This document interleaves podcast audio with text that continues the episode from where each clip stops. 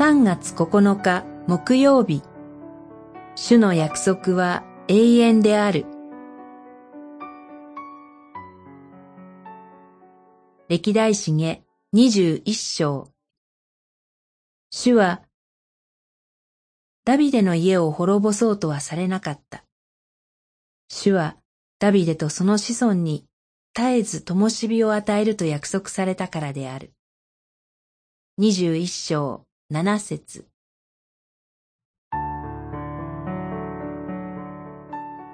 ヨシャファトは主の御心にかなう良い政治を行い、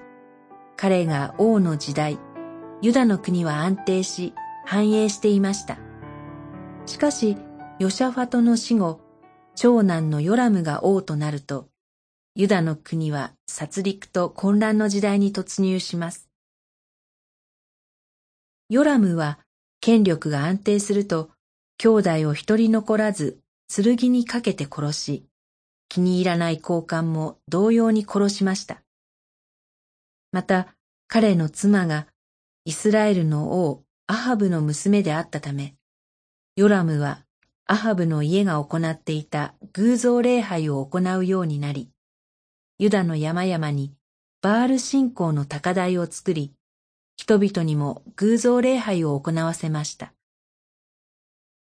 神の立法を無視したヨラムの独裁政治と偶像礼拝は、主の御心に反する大きな罪です。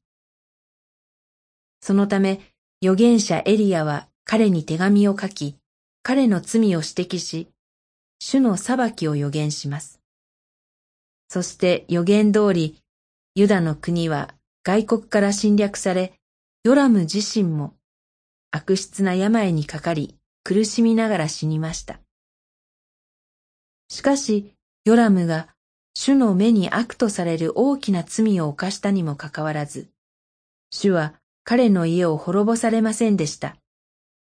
それはひとえに主がダビデと結ばれた契約のゆえです。